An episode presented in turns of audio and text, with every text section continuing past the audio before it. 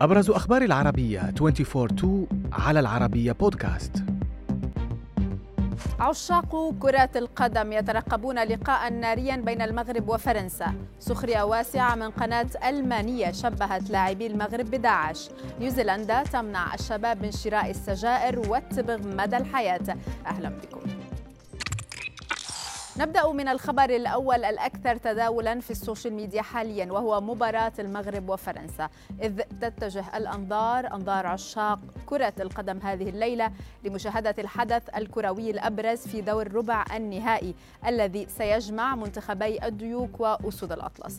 ناشطون تناقلوا تصريحات المدرب المغربي وليد الركراكي الذي قال فيها إن فريقه يريد الفوز بلقب بطولة كأس العالم 2022 موضحا أن هذا الطموح ليس جنونا. وأكد الركراكي أنه لن يستبعد أحد من اللاعبين وسيختار التشكيلة اللازمة لتكوين أفضل فريق في الملعب مشيدا بدعم الجماهير الكبيرة للمنتخب.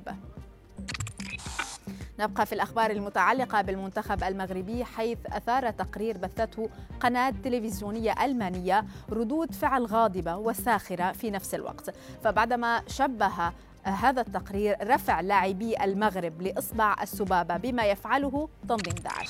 في المقابل آه، رفض مغردون وناشطون على مواقع التواصل تقرير القناة الألمانية واستهزأوا منه عبر نشرهم صورا للاعبين من كل المنتخبات والفرق وهم يرفعون السبابة مثل ميسي وكريستيانو رونالدو ونيمار وحتى رونالدو البرازيلي. وكان اللاعبون آه، عبد الحميد الصابري وزكريا أبو خلال والياس الشاعر رفعوا سباباتهم بعد انتصارهم على البرتغال.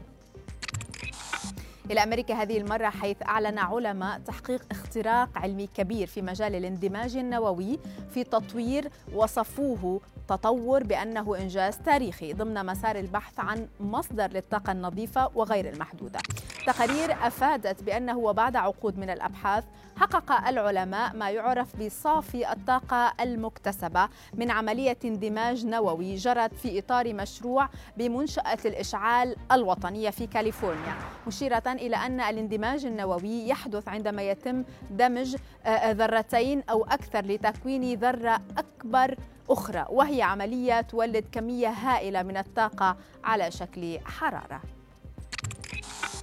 في خبر لاقى انتشارا واسعا على مواقع التواصل الاجتماعي أقر البرلمان النيوزيلندي مجموعة قوانين هي الأشد صرامة في العالم لمنع التدخين إذ قرر حظر الأجيال القادمة من شراء التبغ والسجائر مدى الحياة. التقارير أفادت بأن هذه القوانين تشمل حظر بيع التبغ لأي شخص من مواليد يناير 2009 وما بعده مع فرض عقوبة بمثابة غرامة تصل إلى 96 ألف دولار أمريكي مشيرة إلى أن الحظر سيبقى ساريا على هذه الأجيال الجديدة طوال حياتهم أي أنهم ممنوعون من شرب السجائر بدءا من فترة الشباب وحتى الممات. وفي خبرنا الأخير الذي قد يصدم الكثيرين تم الإعلان عن بيع أقدم سروال جينز في العالم بنحو 114 ألف دولار في مزاد أقيم بولاية نيفادا غربي الولايات المتحدة. مسؤولون عن المزاد قالوا إن السروال تم العثور عليه في صندوق داخل حطام سفينة اس اس سنترال أمريكا التي غرقت خلال خمسينات القرن التاسع عشر.